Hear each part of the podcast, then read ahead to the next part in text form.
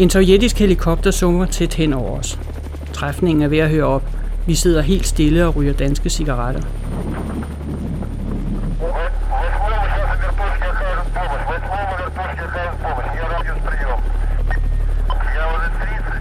Jeg har for længst vendet mig til trygheden ved at sidde med ryggen til fire mand med skudklar Kalashnikov maskinpistoler.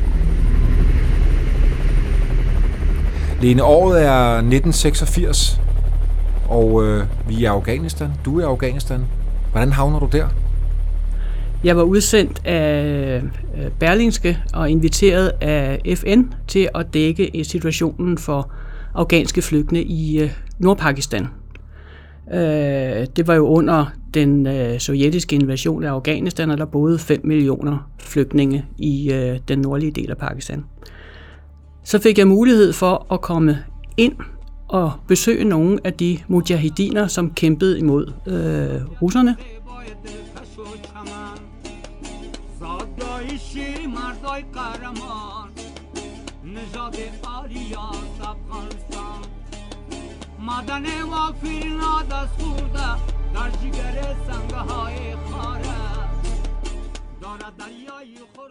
I lytter til den yderste grænse, jeg hedder Bjørn Harvi.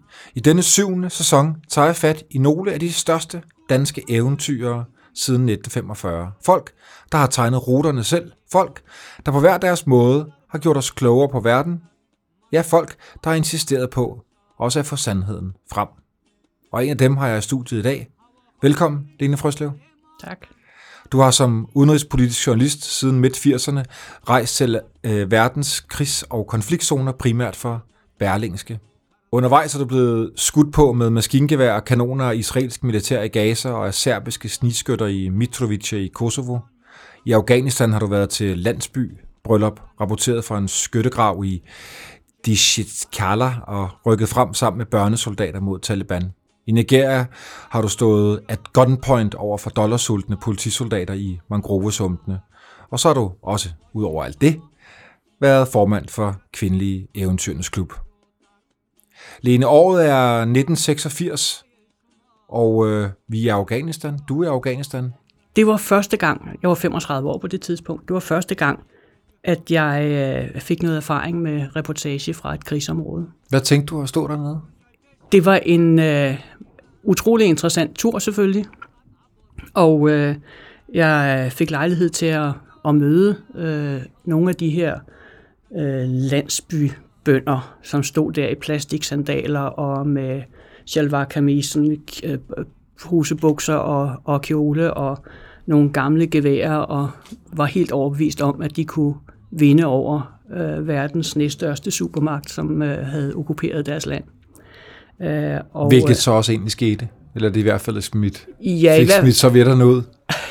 Jeg ved ikke, om de fik det som sådan, men øh, øh på et tidspunkt så Gorbachev var lige kommet til magten i, i uh, Moskva, og han besluttede jo faktisk at trække styrkerne tilbage. Det gik jo op for dem, at de kunne ikke vinde det her.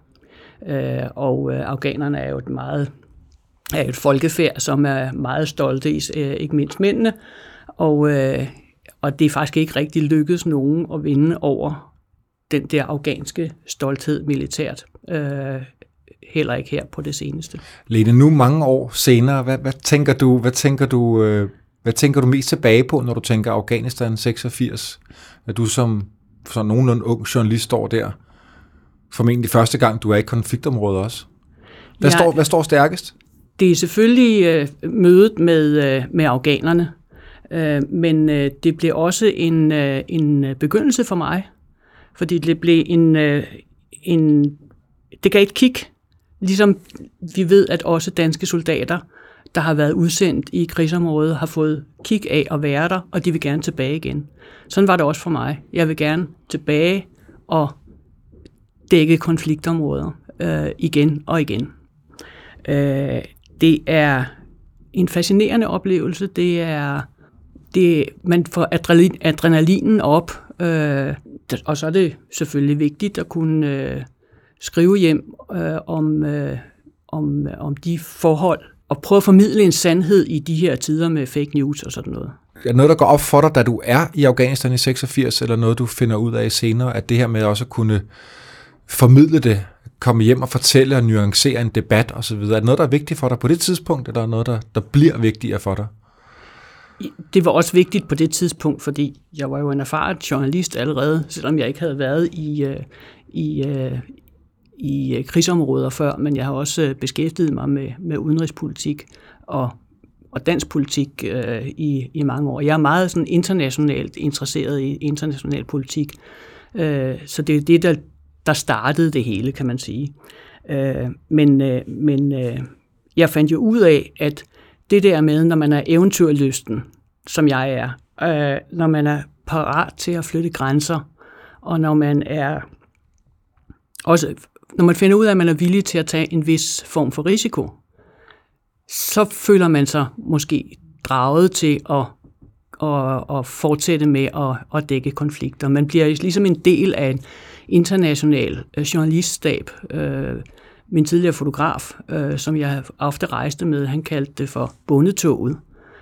Vi var sådan et, en, en gruppe af internationale journalister, som mødte hinanden på mærkelige steder øh, i verden og sagde, hov, var det ikke dig, jeg mødte sidst i checkpoint i Kosovo? Jo, jo, hej, hej. Hvordan var det så at komme hjem fra Afghanistan? Jamen, det var, øh, det var lidt mærkeligt, fordi øh, livet gik jo videre i Danmark. Øh, og det var som om, at øh, ja, folk gik på indkøb og gik på udsalg, og øh, senere på året bagte julesmåkager og den slags, og, og det kunne man godt synes, når man kommer hjem fra sådan et område, at hoha, øh, der sker vigtige ting ude i verden. Og hvad tænker du om det? Skal man, skal man øh, passe på med at tænke det? For det er jo også kun godt, at livet går videre. Men der er måske en, hvad er det, en indbygget frustration over, at, at der så ikke er opmærksomhed til det sted, hvor du lige kommer hjem fra? Ja, det skal man lige lære. Øh, det der med, at øh, livet går videre, og Danmark er et andet sted, end der, hvor jeg har været. Øh, og øh, og det, skal man, øh, det skal man lære at acceptere, at sådan er det. Øh, og øh, det er måske meget godt at lige tage S-toget fra lufthavnen og hjem, øh, fordi så får man, får man lige den nye virkelighed ind under huden. Do not fire back for the moment! Unless you identify positive target. Shooting had begun when a soldier opened fire on an alleged nail bomber.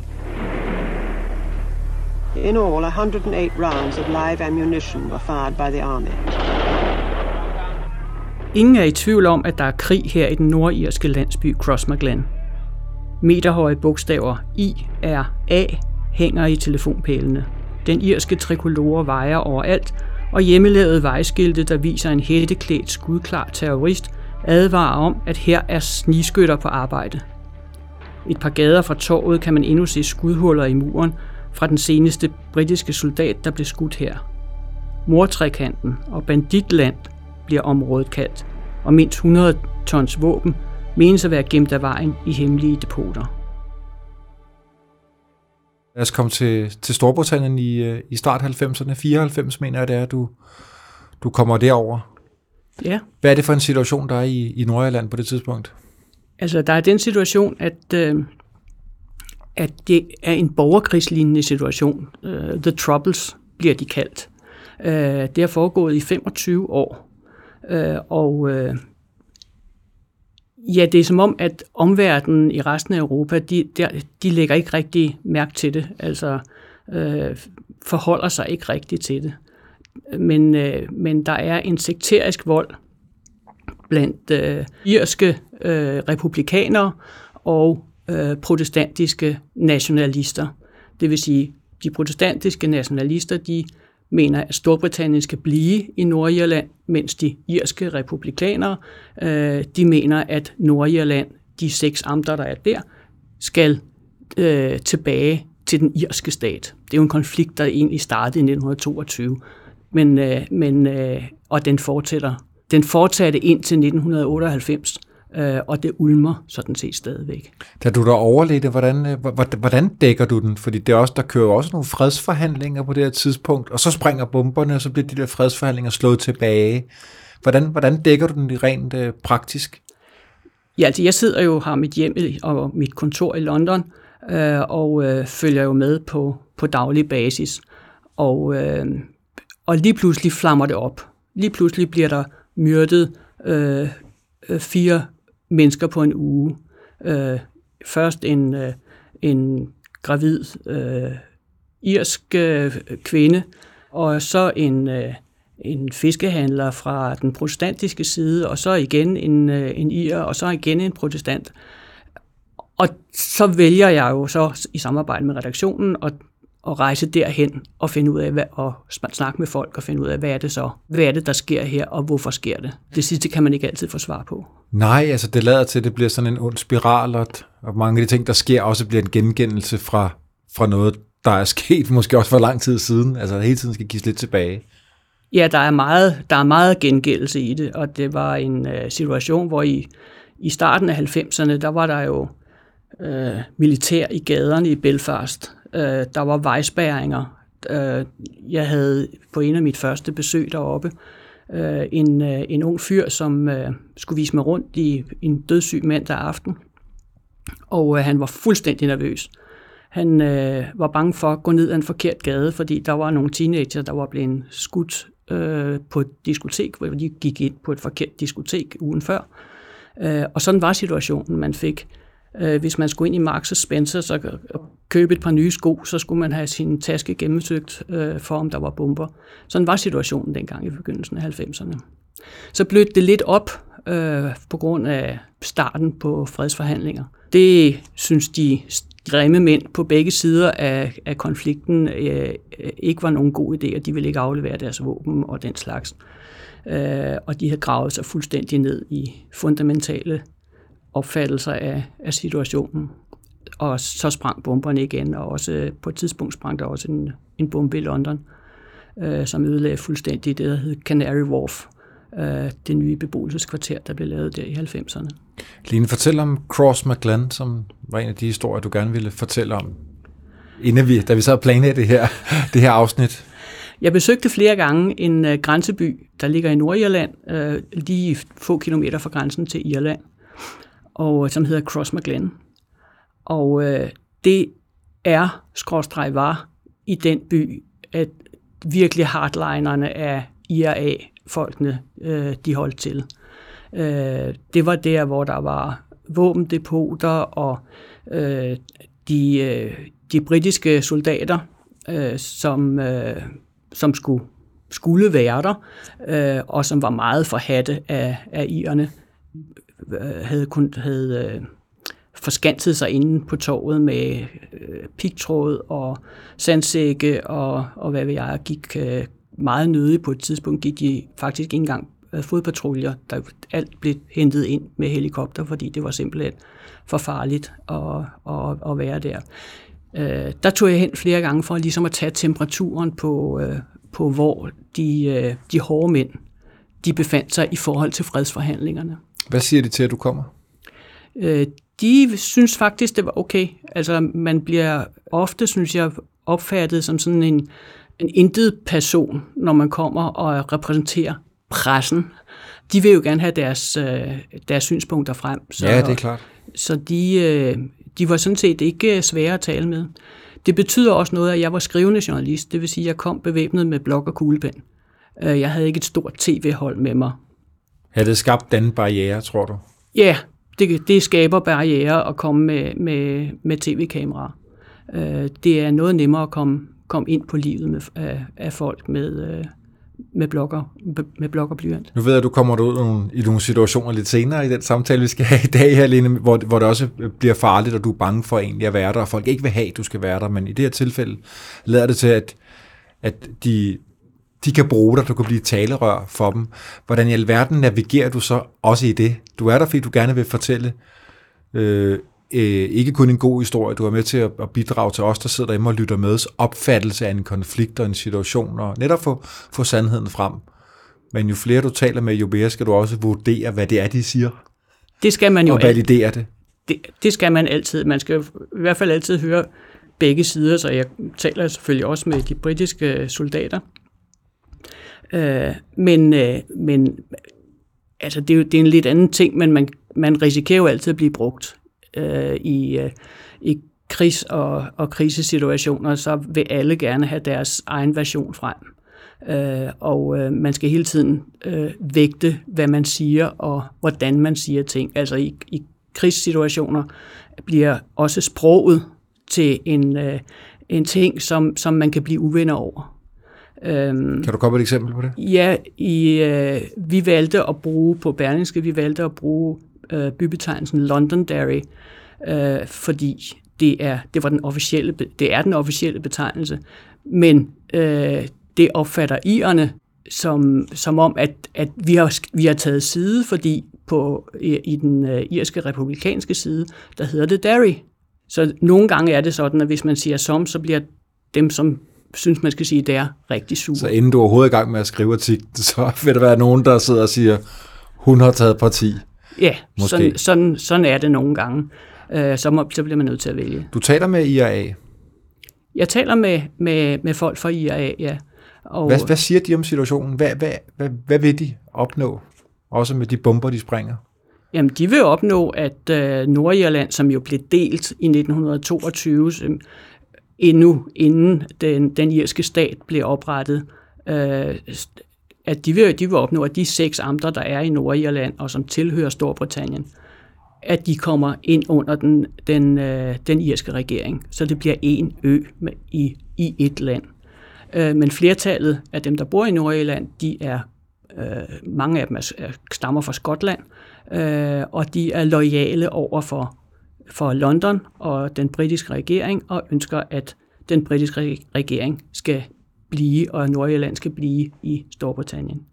Øh, så, og det er jo sådan set et uløseligt problematik, fordi øh, enten så bevarer man grænsen, øh, eller også så gør man ikke. Og det har ikke været noget problem indtil Brexit faktisk.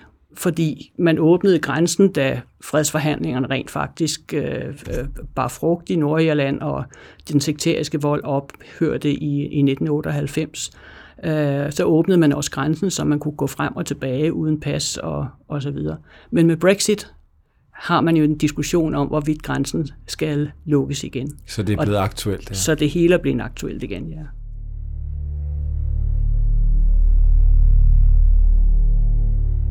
Og herhjemme må regeringen nu se i øjnene, at også danske fly kan komme i kamp over Balkan.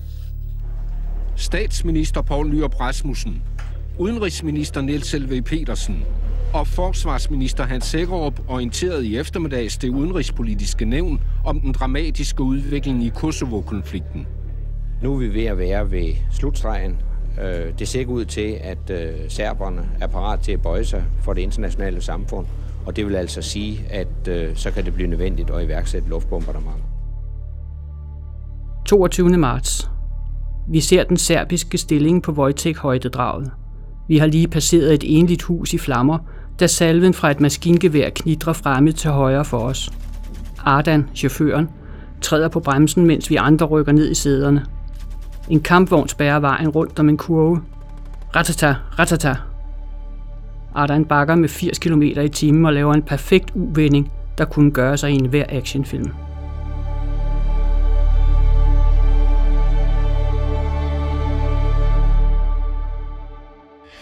Lene, det er næsten direkte fra Storbritannien, at du kommer til Kosovo, eller kort tid efter. Der er, der er desværre krig og ballade på Balkan, igen efter Jugoslavien opløser de voldsomme krige på, på Balkan, til dels i Bosnien. Hvad er det for en situation, der møder dig, da du kommer til, apropos det med ordene, og hvordan vil du bruge dem, Kosovo eller Kosova, afhængig af, hvad for en side man nu ser det fra, men du havner nede i, ja, i Kosovo. I Kosovo. Vi valgte at bruge ordet Kosovo, øh, som er den serbiske betegnelse, Kos Kosova er den albanske betegnelse. Øh, og det, øh, det blev dækket intensivt af de danske medier, øh, den øh, krigen på Balkan. Er det på grund af flygtningestrømmen også til Danmark? Øh, ikke så meget det, men, men mest fordi, at det jo øh, var den anden eller tredje øh, krig i Europa, øh, rigtig krig i Europa øh, efter 2. verdenskrig. Der var en, der har været krig, konflikt i, i, i Kyberen, og der har været den i Nordirland.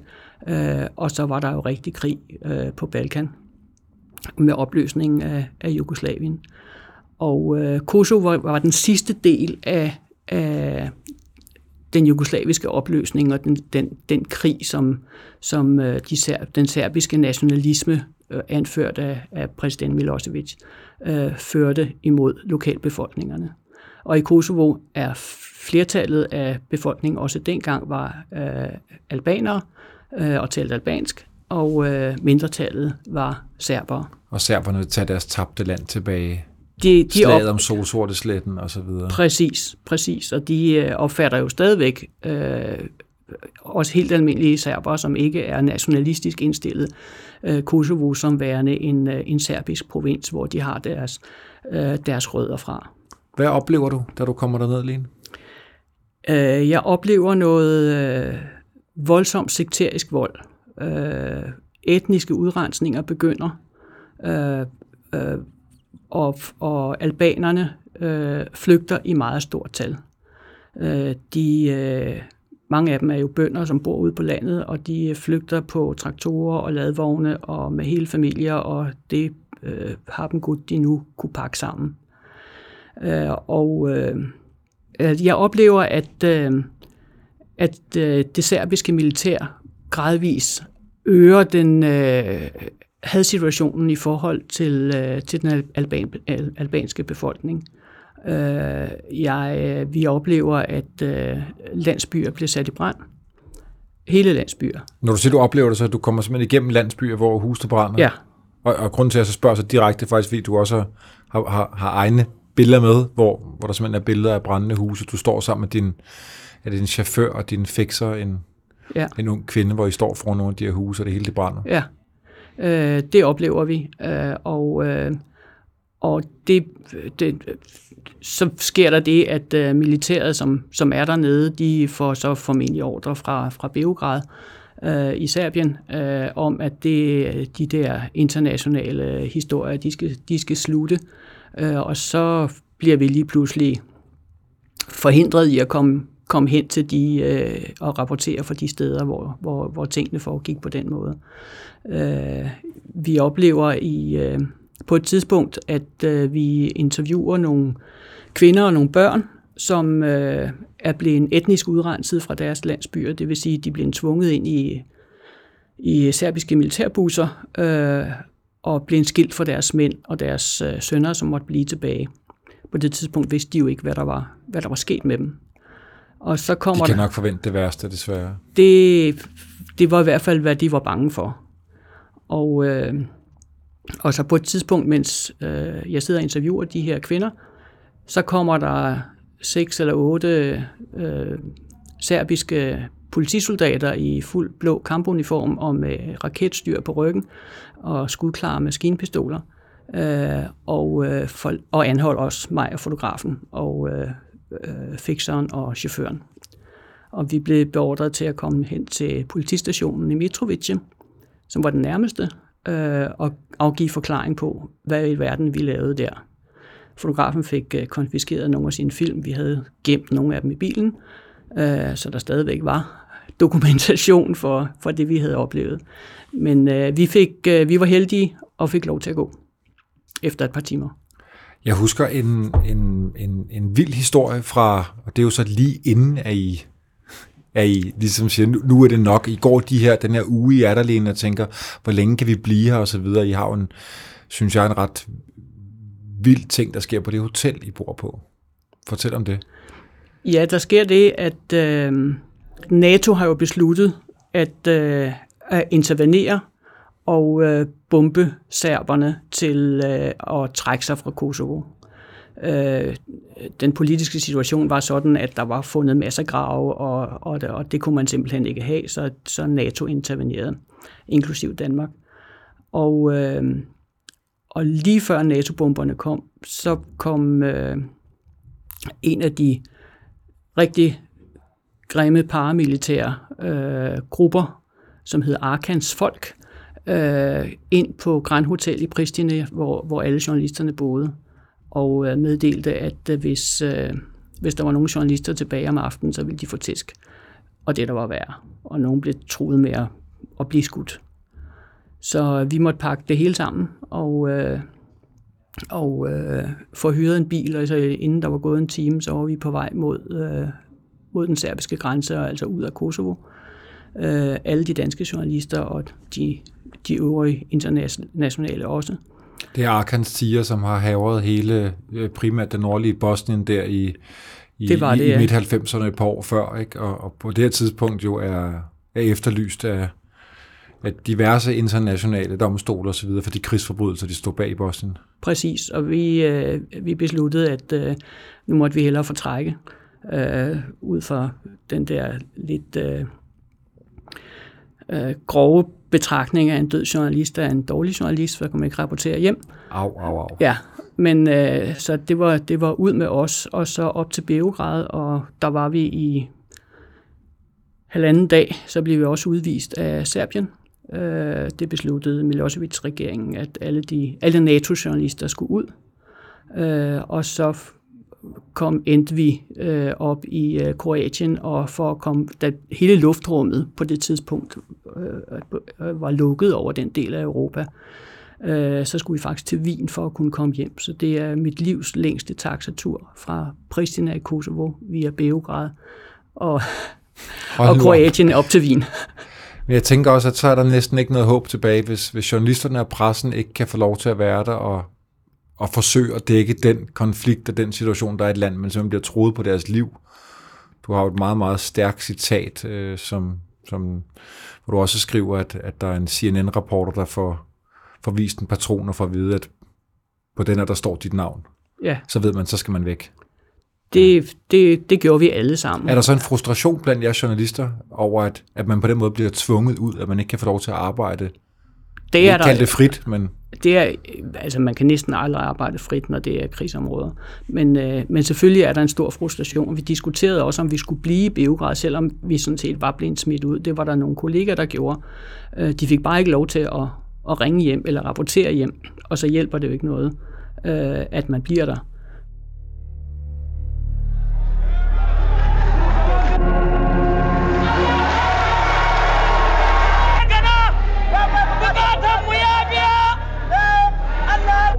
Father, we pray that you give him utterance. Let the words of wisdom come from his mouth. The people of Nigeria have made their choice. Vi havde stadig den svuppende fornemmelse af varmt, gråt mangrovemudder mellem tæerne, da de seks svært bevæbnede soldater dukkede op ud af det blå. Der blev affyret skræmmeskud op i luften, og min guide Saturday blev beordret ned på maven, og han fik hænderne bundet på ryggen, inden en militærstøvle landede brutalt på hans venstre arm. En spinkel hissigprop for det nordlige havsastamme knep øjnene sammen under baretten, og hans guldtand blinkede i solen, mens han pegede på mig med sit afsikrede automatgevær og skreg. Hvorfor er du her? Du er til Nigeria i 99. Fortæl, ja. hvad du skal i Nigeria. Jeg skal sådan set dække valg. Øh, det, det var formålet med at tage derned. Det var det første egentlige demokratiske valg i øh, øh, det, den største stat i Afrika. Øh, og øh, i den forbindelse, der valgte jeg at, at tage en afstikker ned til den sydlige del af, af landet, i, øh, til øh, Port Harcourt, øh, fordi der var en konflikt øh, imellem øh, de store olieselskaber, primært Shell, og så nogle miljøaktivister. Der var, og der var nogle miljøaktivister, der var blevet skudt faktisk øh, få måneder før jeg var der.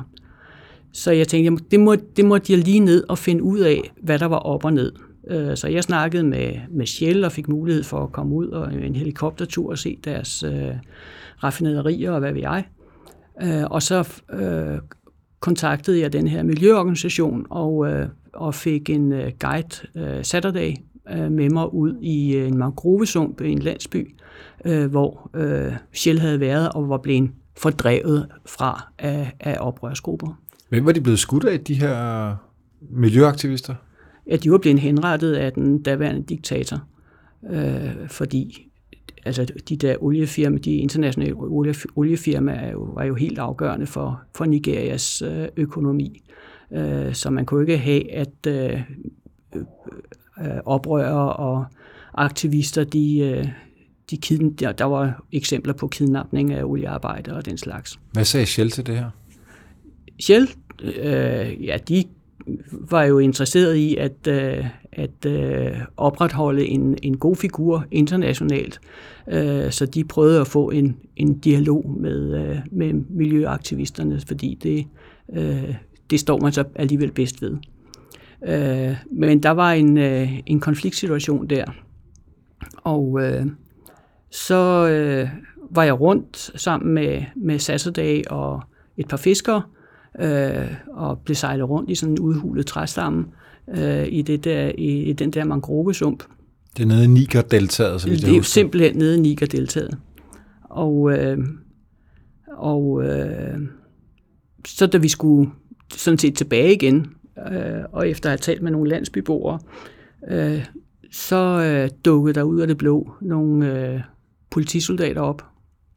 Ja, hvorfor de kom, det ved jeg ikke, men de havde nok hørt, at der var hvide folk til stede øh, i området, og øh, de havde jo nok også håbet, at øh, de kunne få nogle penge ud af de her hvide folk. Så de arresterede øh, Saturday og min chauffør, og øh, forlangte, at de skulle gå op ad en, en, øh, en mur og sparkede til dem osv. Og, og jeg havde jo ikke andet valg end at, at gå hen til dem og sige, hallo, hvad sker der lige her? Uh, jeg skal bruge min uh, guide og min chauffør, for jeg skal tilbage til Port Harcourt, og det skal gå hurtigt. Den hoppede de ikke rigtigt på og sagde, ja, men... Ej, det lyder næsten for let. Ja, det... Hvad siger du, siger, sagde de så. Du er ved at dække valg. Sikke noget pjat. At der er ikke noget... Der, der, du har ikke noget at gøre her. Du kan, det kan du gøre op i Abuja eller i Lagos. Så siger jeg, jamen, Øh, jeg har alle papirerne i orden, jeg har tilladelse til at komme over alt i landet og se her og fra ministeriet og det hele. Og så fandt jeg på at sige til dem, at øh, alle ved, at jeg er her. Det ved Informationsministeriet, det ved min redaktion, det ved den danske ambassadør, og nu har I bare at frigive min øh, chauffør og min, øh, min guide, fordi jeg skal nå et fly, og jeg skal have en middag i aften hos den danske ambassadør i Abuja. Og hvis jeg ikke dukker op til den, så bliver himmel og jord sat i bevægelse. Nå, der var jeg godt nok heldig, at øh, der, var, der var jeg heldig, at det ikke var børnesoldater, der var påvirket af narkotika, fordi øh, ham lederen, som havde som stod der med sine pilotsolbriller og sit gevær der, eller sin maskinpistol, kunne godt se, at han havde en dårlig sag, så det holdt de lige en konference om, og så besluttede de at lade os gå. Der var jeg godt nok heldig. Hold nu op. وبأمانة سنسأل عنها أمام الله وبثبات الرجال وعهدة الشهداء أننا لن نعترف لن نعترف لن نعترف بإسرائيل Klokken var 8.26, da linje 14 sprang i luften godt 200 meter fra vores hjem. Braget drønede hult, og vinduerne klirrede i hele huset. Vi kiggede på hinanden og spurgte, hørte du det? Som om det modsatte var muligt. Så nikkede vi og ventede på lyden af de mange ambulancers sirener. De kom tre minutter senere. Vi kunne se dem drøne rundt om hjørnet mod benzintanken nede ved vejkrydset. Millioner af små stykker vinduesglas, afrevne menneskedele og personlige ejendele lå spredt over et stort område. De uheldigste otte, der stod nærmest, døde med bombemanden. Flere end 60 blev såret. لتقدم إلى غزة لنستأنف الحوار من حيث Lene, fra øh, Nigeria skal vi videre til, til Mellemøsten. Du dækker Gaza over mange år og mange omgange. Fortæl, øh, ja. fortæl om din, din første tur til Gaza. Altså, jeg blev korrespondent i uh, Mellemøsten for Berlingske uh, i, uh, i nullerne fra uh, 2004 nej, 2002 til 2006. Og øh, da vi kom derned, mig og min mand, øh, så troede vi egentlig, at vi skulle dække øh, fred. Fordi der var fredsforhandlinger i gang, og man snakkede om to-statsløsning og øh, køreplan for fred og alt muligt andet. Og øh, vores kolleger, som vi, som vi mødte, jo, de øh, kiggede på os og sagde, I bliver godt nok klogere. Og det gjorde vi så, fordi der kom ikke nogen fred og der var øh, den såkaldte intifada var i gang, den palæstinensiske op, opstand, øh, som startede i, to, i år 2000. Øh, og øh, på det tidspunkt, der var der busbomber og øh, cafébomber i Jerusalem og i Tel Aviv i Israel. Og der var gengældelsesangreb øh, over øh, Vestbreden og, øh, og Gaza øh, fra Israels militær. Så det var den situation, vi var i. Og, øh, og hvordan dækker man så det bedst i forhold til at en så kompliceret situation med så mange implicerede, der har kørt over så mange år og så mange folk, man burde tale med? Man kan ikke dække det hele. Og det, er, det var en stor frustration faktisk, øh, fordi jeg var jo Mellemøsten-korrespondent, og på det tidspunkt, vi er altså i begyndelsen af nullerne, der lå jeg i fast rutefart imellem bomber i Irak og bomber i Gaza, øh, for jeg skulle dække begge dele.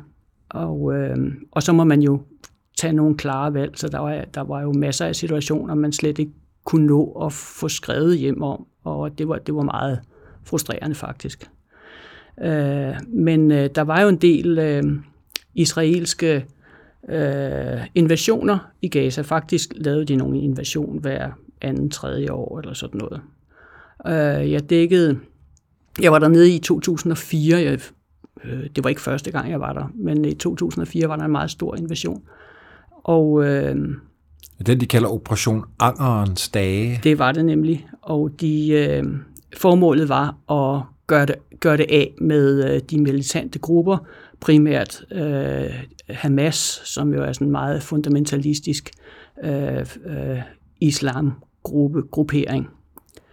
Øh, så der blev, der blev bumpet rigtig meget i Gaza, og, øh, og øh, jeg tog der ned for at, og, og se, hvad der var op og ned af, af det, man ellers havde set i fjernsynet, og, og passer det, at der at øh, hele bydele var blevet jævnet med jorden, og hvis det gør, hvad siger folk så?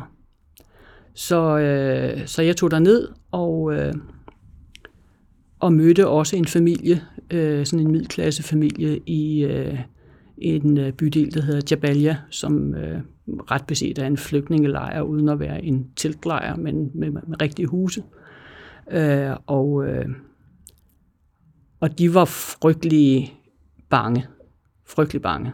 Det er familien Al-Akra. Det var det. Hvem, hvem er de? de? Øh, det var sådan en middelklassefamilie, skolelærer, NGO-folk.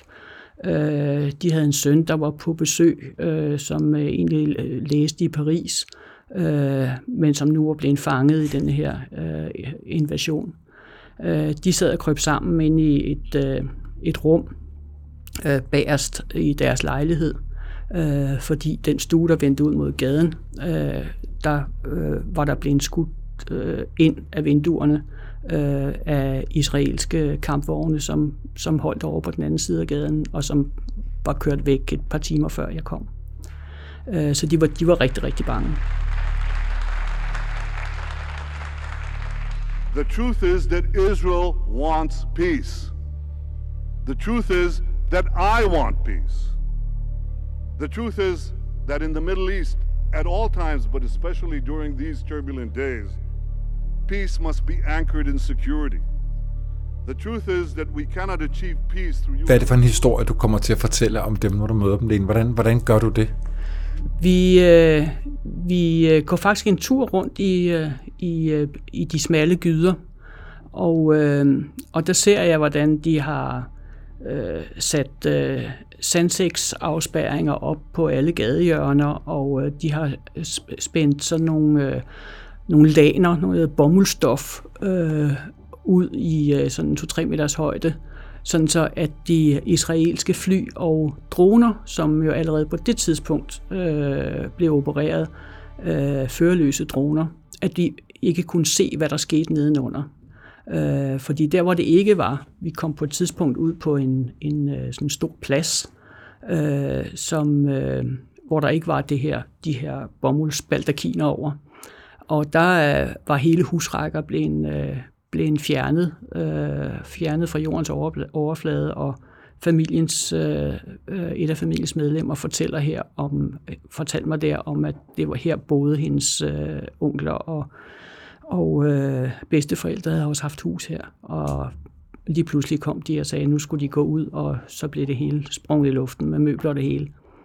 Hvad fortæller familien om, om mange af de her unge mænd, der griber til våben, som, som du også ser i, i gadebilleder, som du også har, har, har billeder af her på bordet? De, øh, de sympatiserer ikke med de militante, siger de. Øh, men der er alligevel en eller anden form for sympati og øh, forståelse for, at man forsøger at, at forsvare sig øh, over for det, de opfatter som, som overgreb fra, fra israelernes side og de her bombardementer.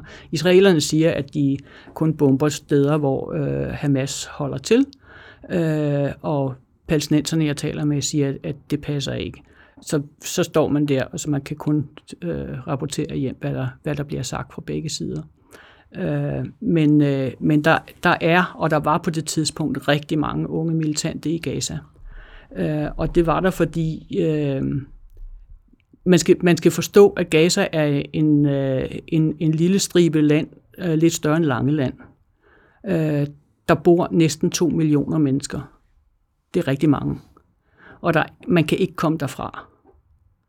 De palæstinenser, der bor i Gaza, har ikke lov til at komme igennem det checkpoint, der fører ind til Israel, og der er et andet checkpoint, der fører ind til Ægypten, og det er lukket.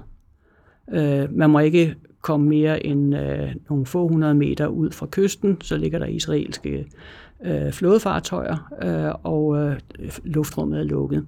De har ingen muligheder for at komme ud. Derfor er der meget stor fattigdom.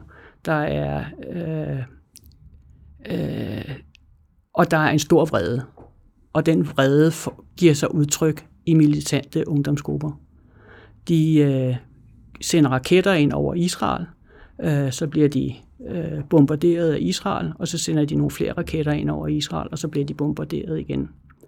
Øh, de unge mennesker kan ikke få arbejde, og de, øh, det giver en vis form for street credit, at man er med i sådan en militant gruppe. Så er det måske det eneste, man har at gribe fat i, ikke? Det er i hvert fald det, som mange af dem øh, gjorde dengang, og så de sådan set gør i dag. Altså, det jeg oplevede dengang, det, det oplever man øh, jævnligt i Gaza. Lene, jeg, jeg genlæste en, øh, en meget stærk historie, du har med i, øh, i den bog, der hedder Langt ude i verden, på rejse med kvindelige eventyr. Der er det, øh, det første kapitel, det er din historie fra Gaza, og der, der synes jeg, det er sådan meget kort fortalt, men utrolig rørende og meget, meget stærkt. siger jo meget mere end mange ord. Den beskrivelse, du har med, med, din, øh, med din chauffør Munir, hvor I tog ud på et marked, hvor de jeg ved ikke engang, om de er gamle, men øh, mange af de her kvinder, der kommer på markedet, de står og sælger deres bryllupssmykker og juveler, simpelthen, fordi så har de penge nok til, til mad til familien til de næste par uger. Så men det sidste stærke, smukke symbol på, på kærlighed og håb for fremtiden, det sælger de for at kunne få mad. Det er jo en desperat situation, de er i. Det, det er fuldstændig. De, de, har, de, de var i desperate situationer. Men man skal lige huske, når man er ude øh, som øh, korrespondent i, i øh, i krigsområder og i konfliktområder, uanset hvor slemt det står til, uanset hvor håbløst det hele er, så går livet videre. Øh, der er altid nogle drenge, der har lyst til at spille fodbold. Uanset hvad. Her i Jabalia, der, der legede de palæstin, palæstinenser mod israelere. Øh, var der så overhovedet nogen, der har lyst til at være Israel på det fodbold? På øh, fodboldbane der? Formentlig. Jeg tror, de trak lod. Okay. Men, og der er altid nogen, der skal giftes. Der er, selvom det ser fuldstændig håbløst ud, øh, og der er, øh, falder bomber, øh, øh, så er der planlagt bryllupper på de store hoteller ud til, ud til Middelhavet. Og de bliver holdt, og der, er, der bliver skudt øh, op i luften med Kalashnikov er bare glæde, øh, og, øh, og, og der er store skrud. Og der er altid nogle børn, der skal have navn, og, og det skal man også huske at, at fortælle hjem, at det er ikke kun øh, håbløshed det hele.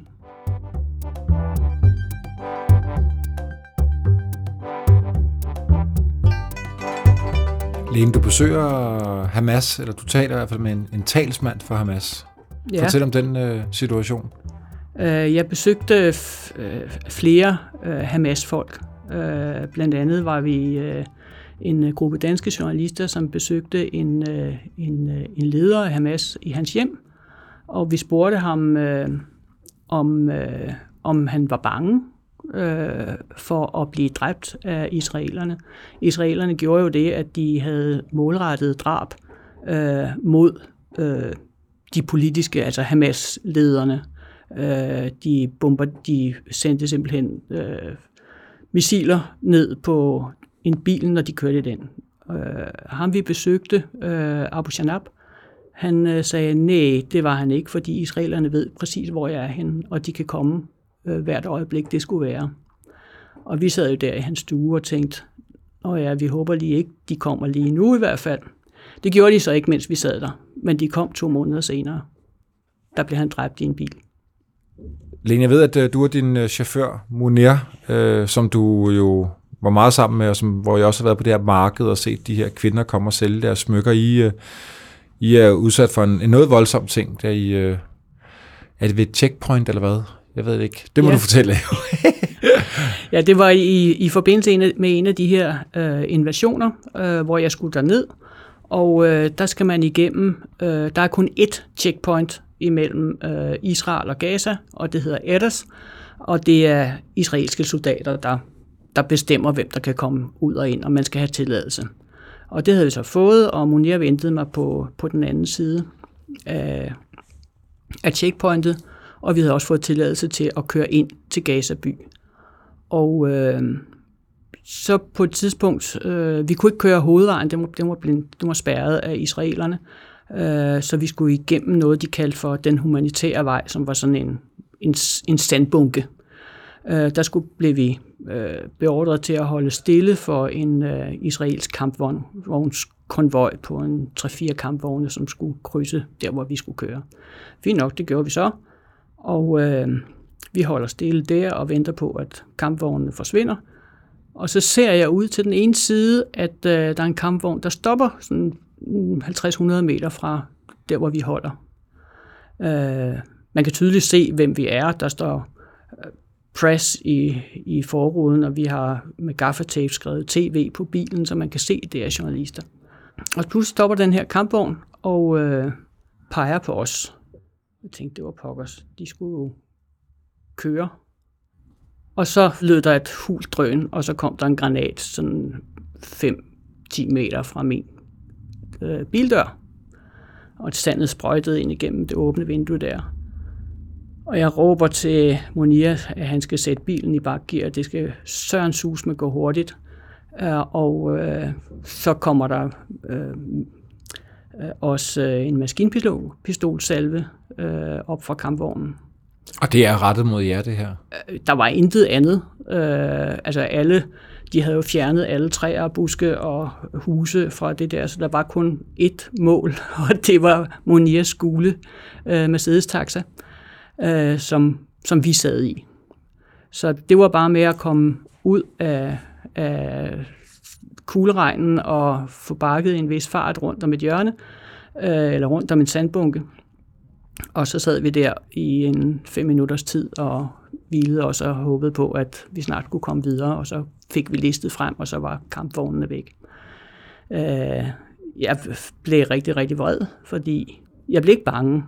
Øh, jeg kan faktisk ikke huske, at jeg har været bange i, i, i nogle af de situationer, jeg har været i. Det ville nok have været en naturlig reaktion, tænker jeg. Ja, det tror jeg også, men, men jeg var jo godt klar over, øh, at, øh, at de ønskede jo ikke at slå hverken mig eller Munir var de nok ligeglade med, men i hvert fald ikke mig ihjel.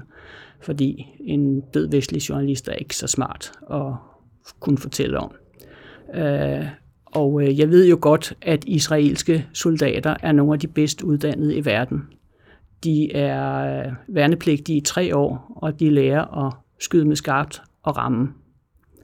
Øh, så når de ramt fem meter ved siden af, af bildøren, så er det for at true mig til ikke at køre ind til Gaza by og høre palæstinenserne fortælle deres historie. Så jeg blev rigtig, rigtig vred. Øh, og øh, sammen med min, min, min udlandsredaktør øh, sendte vi et brev til Forsvarsministeriet i Israel og klagede over situationen. Og jeg fik også svar tilbage fra øh, ministeriet, at det havde de undersøgt, men det var ikke noget, de kunne bekræfte. زادای شیر مردای قهرمان نژاد آریاس افغانستان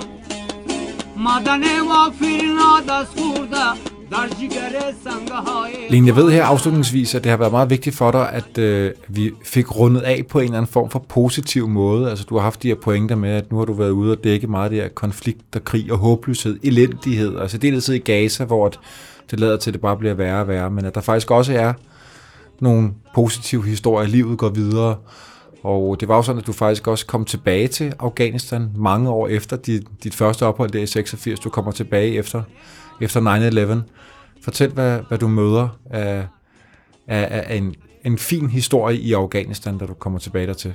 Jeg kom tilbage til øh, det nordlige Afghanistan, og øh, øh, jeg kom ind i en, en by, der hedder Faisalabad, som ligger oppe i det, det nordøstlige hjørne af landet.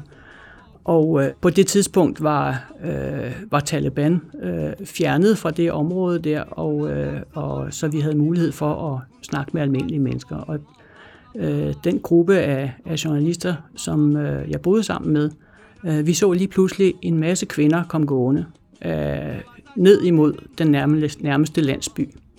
Øh, og de kom jo flagrende med deres burkager, øh, hvide og lyseblå og plisserede og ikke plisserede.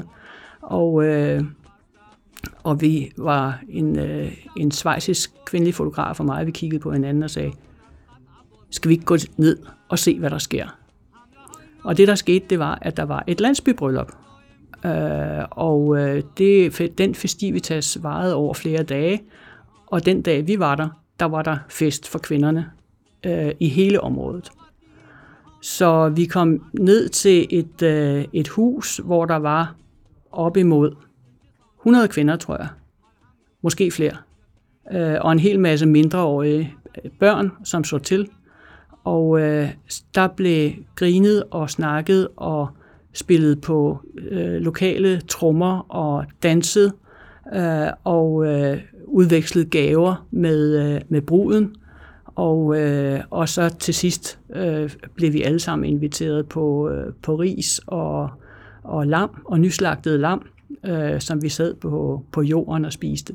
Øh, der gik livet virkelig videre, øh, og, øh, og det, var, det var rigtig interessant at være med til. Lene, tusind tak for din historie, og tak for, at du var med. Tak.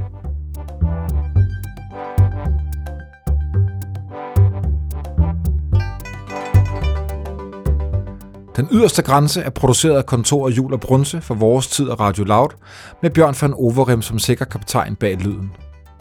En særlig tak til Dimitris Svobodin, TV2 og Danmarks Radio. Find serien på vorestid.dk eller der, hvor du normalt finder dine podcasts.